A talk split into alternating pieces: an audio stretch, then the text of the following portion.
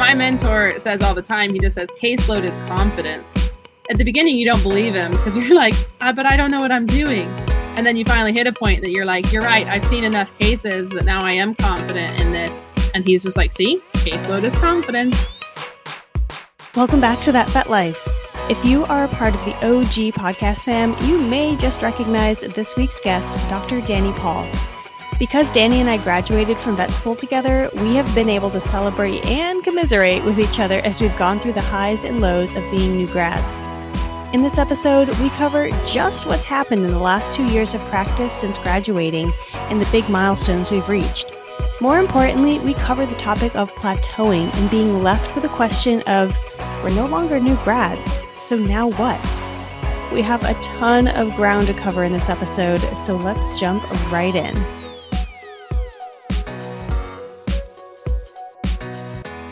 So, I feel like a lot of people on here probably don't know who you are. Of course, I know who you are because we graduated. It's been almost two years, two years since we left Edinburgh. No. I it, years. it doesn't feel like two years, but for the people who don't know who you are, you are. So I'm Dani. I go by Dr. Dani in my clinic because I I actually work with my cousin. So Dr. Dani, but I graduated with Mo from Edinburgh. We lived together for a little while. Um, so yeah, it's been what two years? That's crazy. Two years. Can't believe it's been almost yeah. two years since we oh, graduated. and you're basically in small animal general practice right now. And the other backstory is like, yeah, we were roommates in vet school, which meant that I somewhat volunteered Dani to be on a podcast, and we we co-hosted. Oh, yeah, like a mini series that we called Scrubbed In. I thought it was pretty smart to call it Scrubbed In, like, hey, vet school. And that was when we went through our final year of vet school. Um, those episodes are not currently available, I believe, but yeah, so that like took us through the journey of our final year of vet school. It's kind of cool to look back on some of those episodes and think about the things that we were worried about.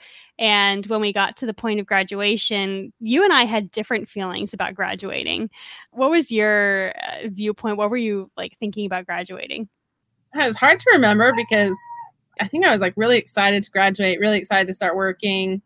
But then I remember starting working and being like, oh, wait, take me back to school. and like, but I remember just being super excited, being like, I'm ready to get out of here. Let's go. And then remembering the first couple weeks of actually being in practice and thinking, I don't actually know what I'm doing at all. I don't think this is where I'm supposed to be yet. Like, take me back so that I can learn some more things. Yeah, like a fish out of water type of scenario. And I don't know, like, I feel like we were slightly different in how we felt about graduation because I know I was also really excited. So maybe I'm forgetting what we actually thought about graduating. But I was I was pretty excited. I was kind of like, get me out of here. Was I more reserved? I don't remember, honestly. It's been a bit of a blur in the last two years. I don't either. I don't know either. But we we both graduated very unceremoniously. Thank you, pandemic. But we we started out in general yeah. practice. Haven't really looked back except for the fact that yeah within those first six months you are definitely feeling like a fish out of water and you're like can i even do this did vet school even prepare me for this and the truth of the matter is no vet school didn't prepare us to really know what we were doing. They just gave us the necessary skills and information in order that we needed to su- like succeed and survive. Survive yeah not necessarily fully succeed but definitely survive within our first year of vet school. And i don't know for you like what was the the first six months? Was that the hardest or what did you feel about those first six months? Yeah i feel like this first six months was the hardest for me because it was a you know i felt like i knew what i was doing. And i mean i worked in the profession as a technician or as a nurse before i ever went to vet school. So i've been in the profession for a long time. Like i counted the other day almost 11 years now. Whoa. and so i felt like i had a really good handle on like what i was dealing with and what it meant to be a doctor because i'd watched so many doctors do it. And then i became one and i just remember thinking this is not what everybody makes it look like.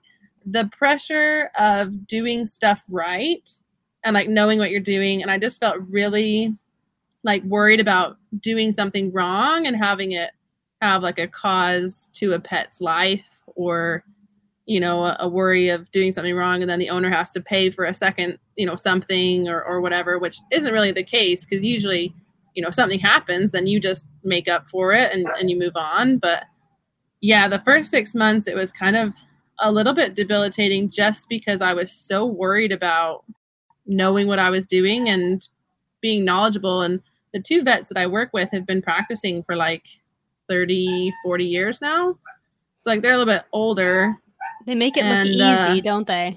Yeah, and they're so confident. Like they don't have to think about it. They're like, "This is what we're gonna do, and this is why we're gonna do it." And I'm like, "Okay, like let's do it then, I guess." But the first six months, I think, was definitely the hardest.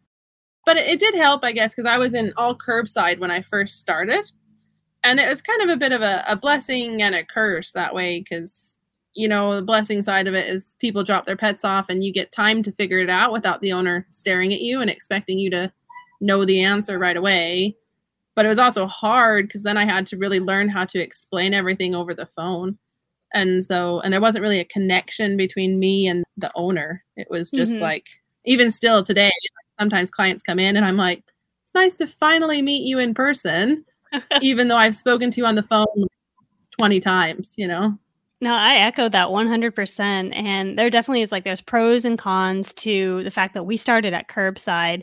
So like we finished vet school with the the same amount of skills and information that the previous classes had, but the only difference was that we landed in the middle of a pan well, at the right at the start of the pandemic when things were a lot of concerns. Everyone was like having a lot of fears, a lot of anxieties. And we had the benefit, again, like you said, as people drop their pets off, I could examine them in the room and I could literally just like pop my head out the room and look at the vet who is like down the down the hall looking at the other um, patients and I'd be like, hey, I need help. Can you come look at this with me without any worry about, oh my gosh, what's the client going to think about me? What are they going to like go through all these processes. They're going to think I'm a good vet, or I could just go through and learn my process of how I wanted to be a doctor without that pressure.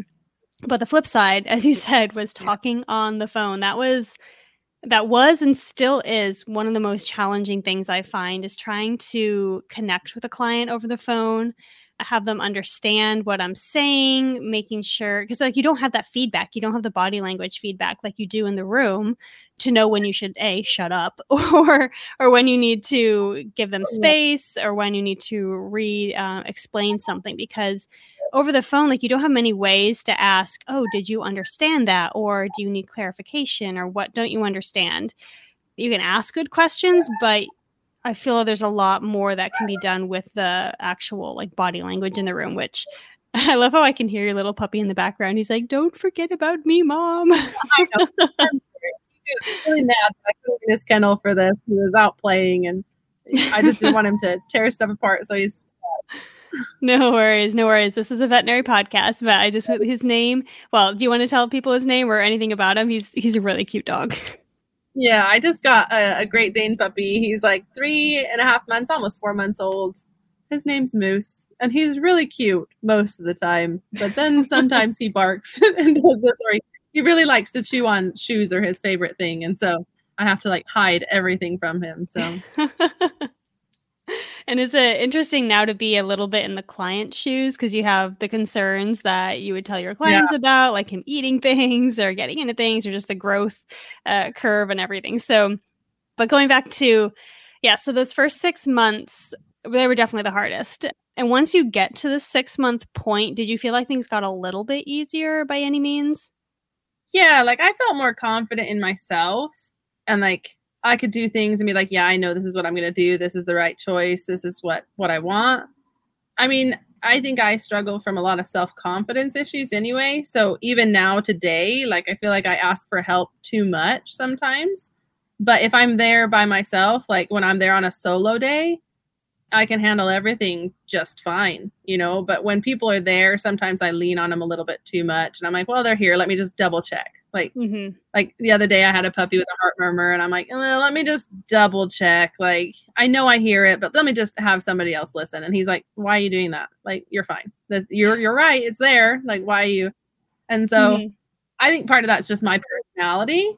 But I definitely felt like six months. I wasn't so worried about hey am i doing it right and am i going to make a, a, mistake that you know i shouldn't make and now i'm like fairly confident surgery wise and and exam wise. I even remember in surgeries the first six months, I'm like, you know, the week after, I'm like, everybody's gonna be calling back telling me that I like their pet is not peeing because I ligated something I shouldn't have while I was spaying their dog or, you know, something that way. And now I'm like, Meh, it's not my fault, you know, like mm-hmm. we're okay. give yourself a little bit more grace at this point. You're you've accumulated enough errors, but also enough successes and there was something I, I was reading recently that um, it was actually an equestrian rider that they were talking about um, self confidence and kind of the bank that you have for yourself. And every day we make deposits into our self confidence bank by how we talk to ourselves and by saying, you know what, maybe that didn't turn out well, but you did it. Like, I'm really proud of the work that I did there.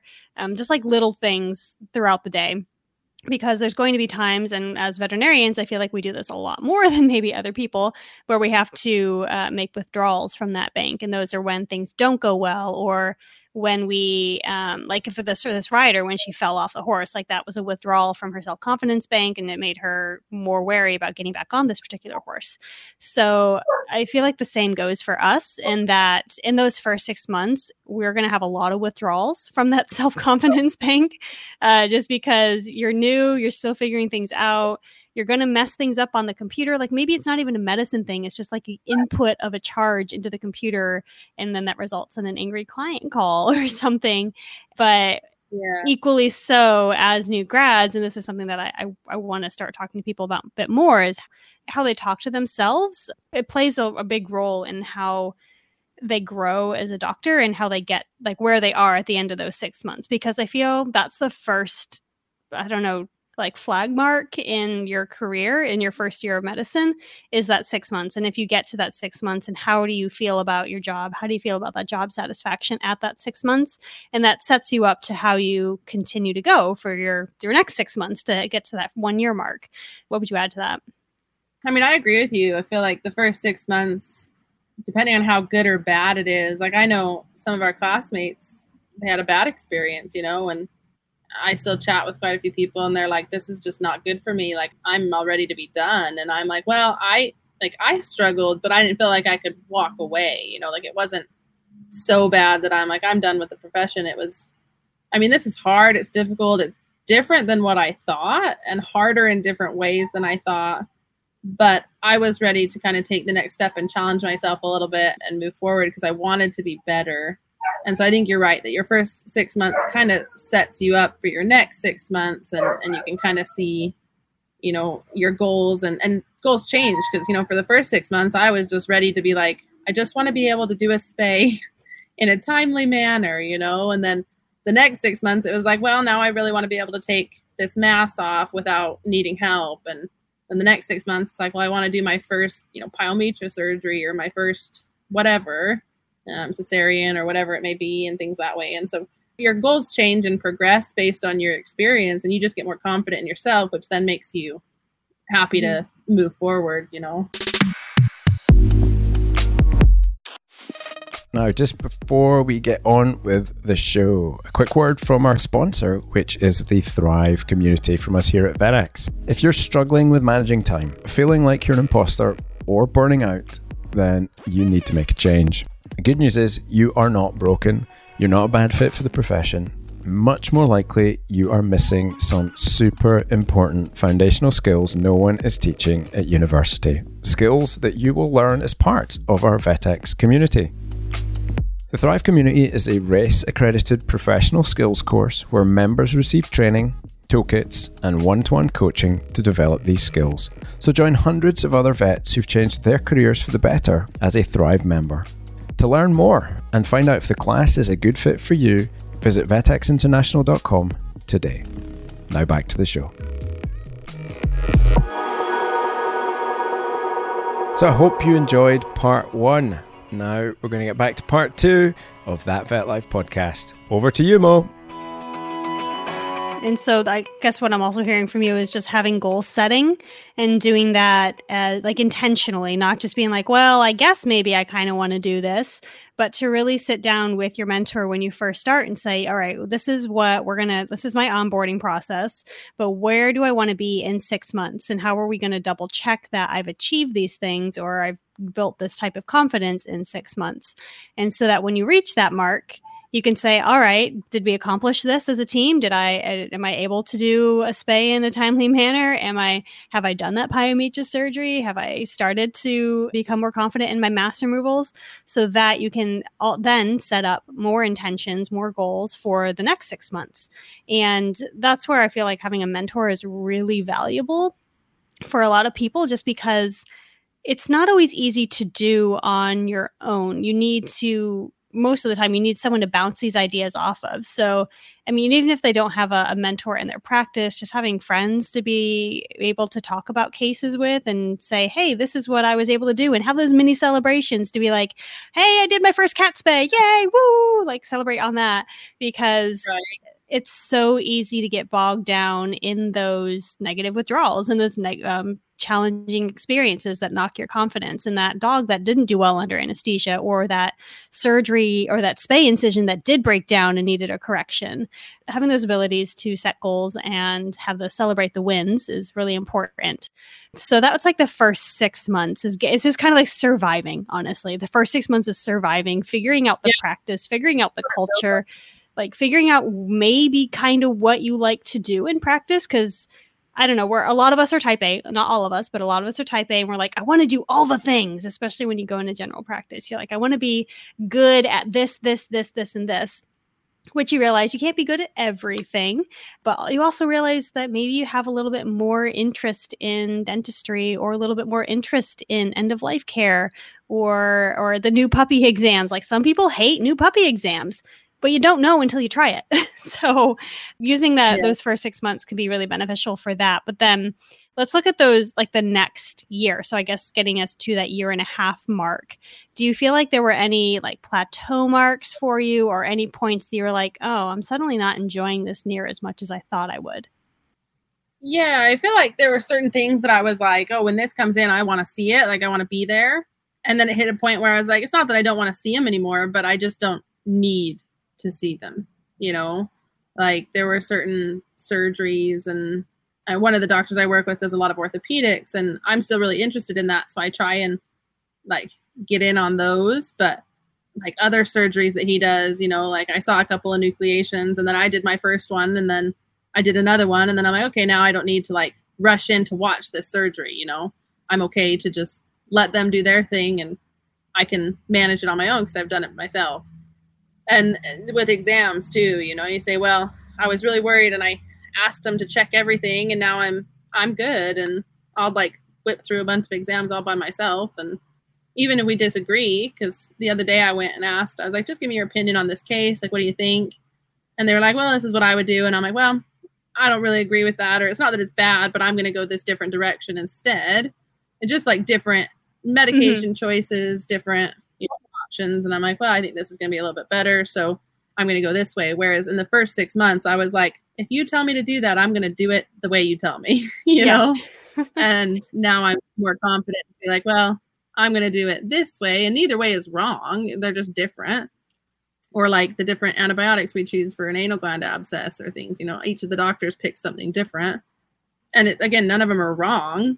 We just have a, a preference i think or we've seen that one we've tried both of them and we feel like one works better over the other personally. And so i finally hit a point and I, it did happen about i think nine months in where i was like i see your point but this is how i feel. So i'm going to go this way which was a turning point for me because you know usually your first year you're just like nope i'll just do what my mentor says. And like i'm just going to follow them. And you finally hit a point where you say no i can do this on my own. And I know what they're going to tell me, but this is what I want to do. So I'm going to do this instead. I really echo that. And I think it was right about a year, nine months to a year mark, where we've now developed the confidence and the number of experiences. Like we've started to really recognize those patterns and we know what's worked well for our patients in the past.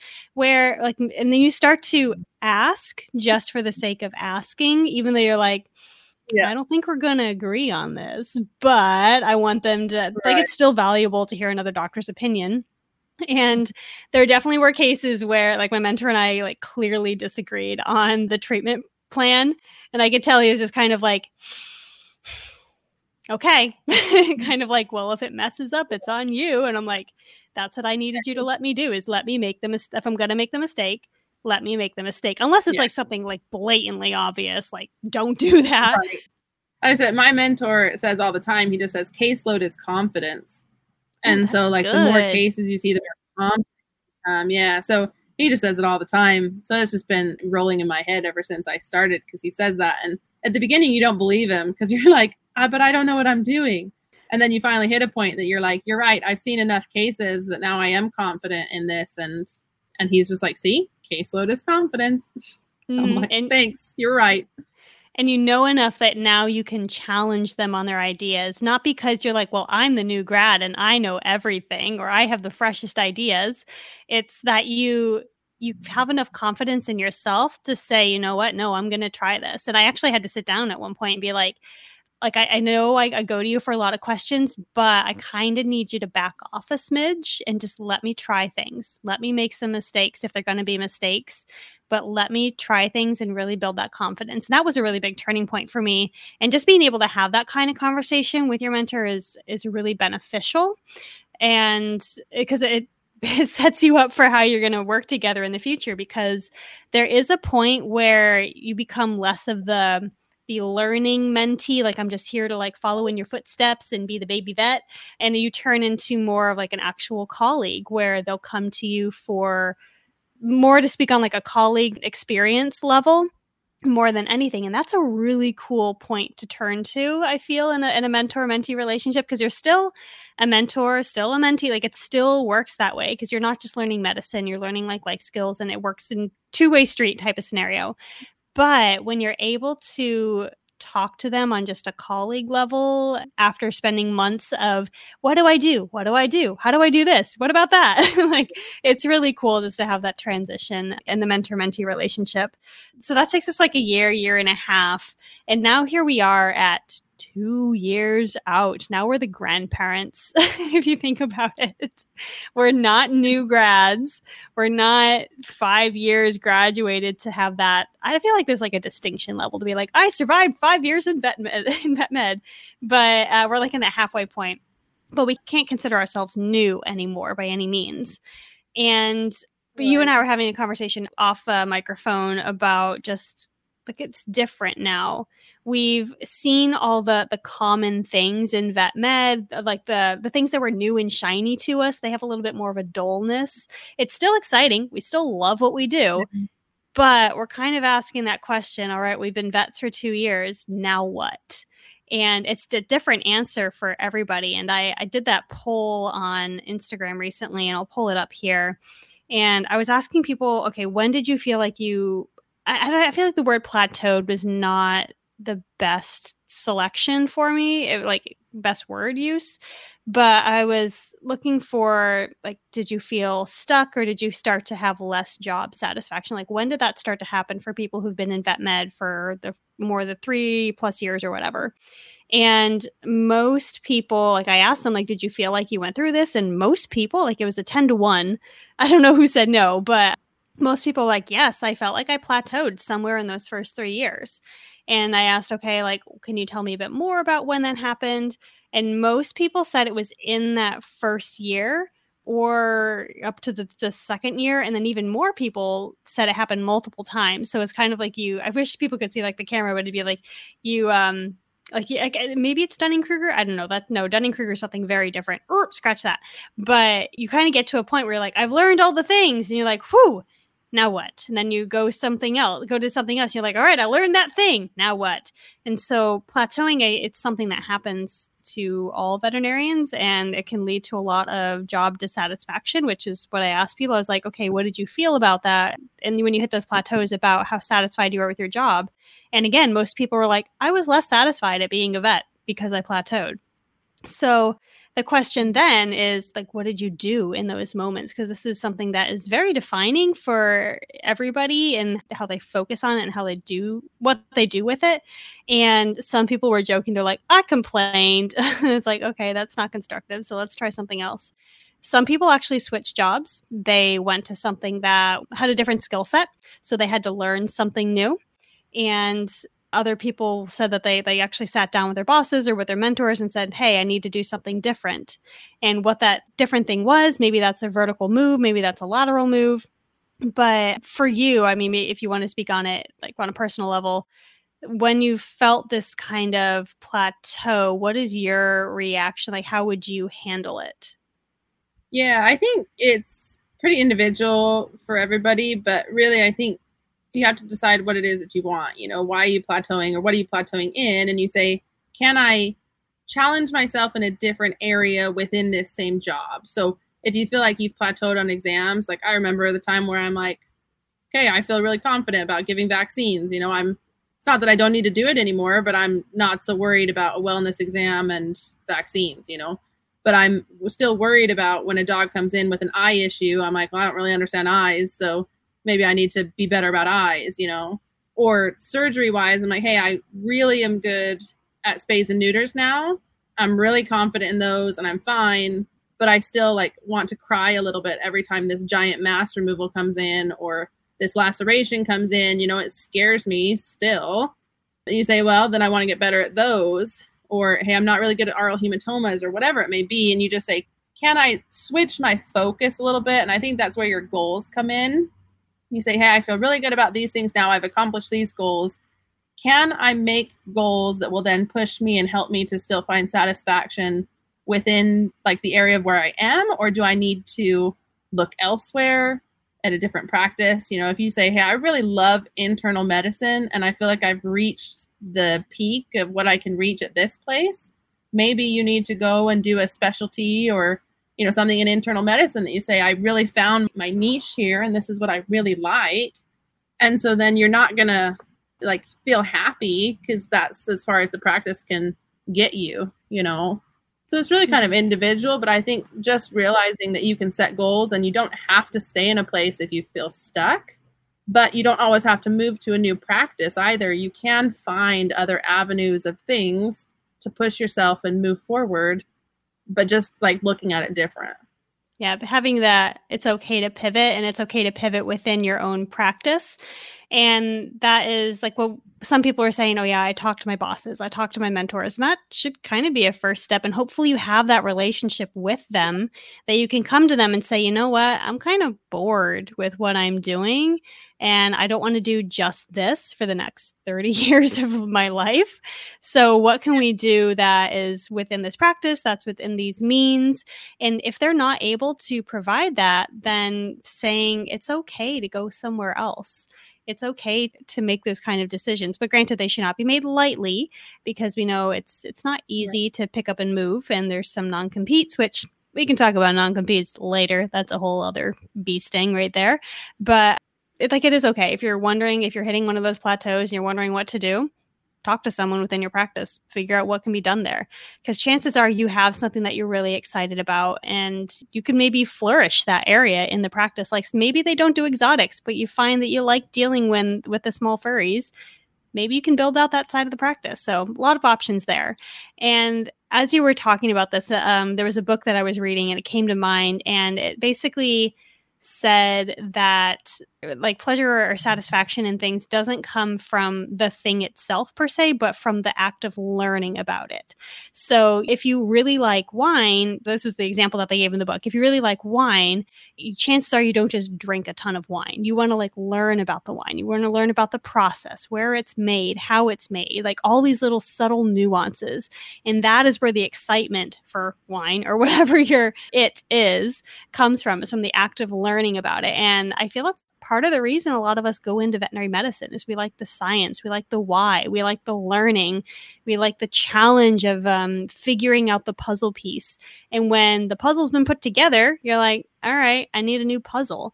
And that's okay. And figuring out what it is that you enjoy is half of the challenge.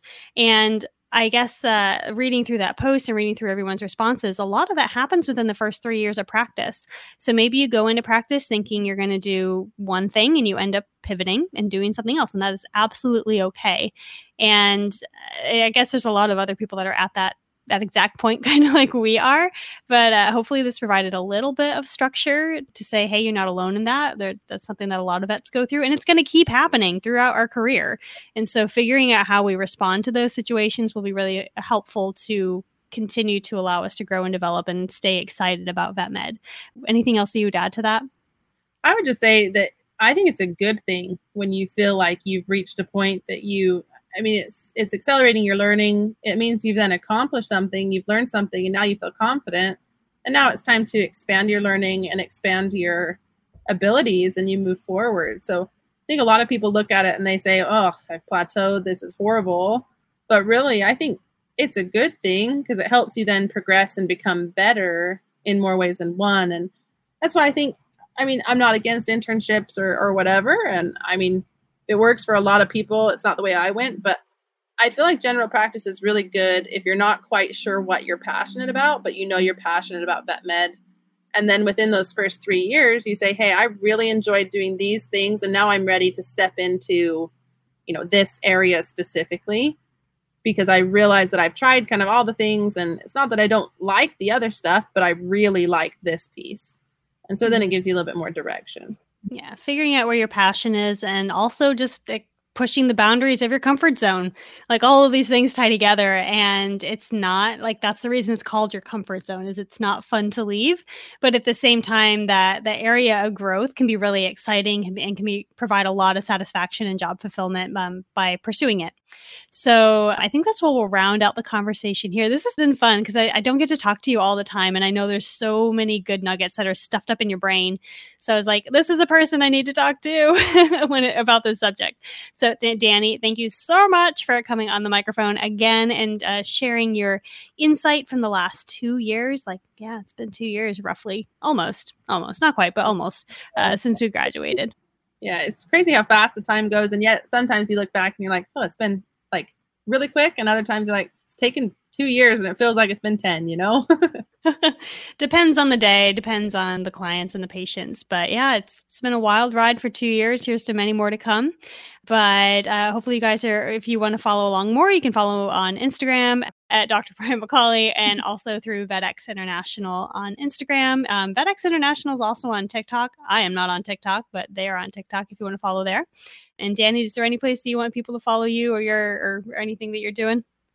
Yeah, my Instagram, I've not been very good the last two years at posting. I'll be honest. I was so focused on being a vet that I let go of my social media presence quite a bit. but uh, adventurous, uh, I'm starting to post more and putting cases up and things, and going to start hopefully putting some short clips up too. We'll see. But yep, that's where you can follow me there. That'll be a fun adventure, and all of that information will be in the show notes.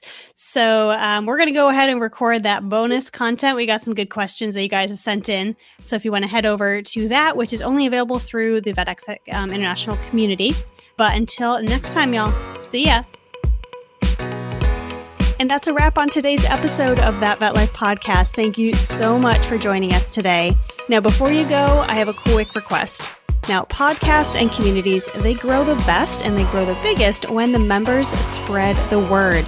So if you know someone who you think needs to hear this episode, or if you found value in this episode and want to share it, go ahead and share this with your friends. And also, don't forget to head over to vetxinternational.com and enroll in the VetX community for free to get access to a bonus version of this show. You'll also get some free swag and many, many other amazing benefits. Also, leaving a review of the show on iTunes would be greatly appreciated because, again, it just helps get the word out. But until next time, y'all, I hope you enjoyed this episode of That Vet Life.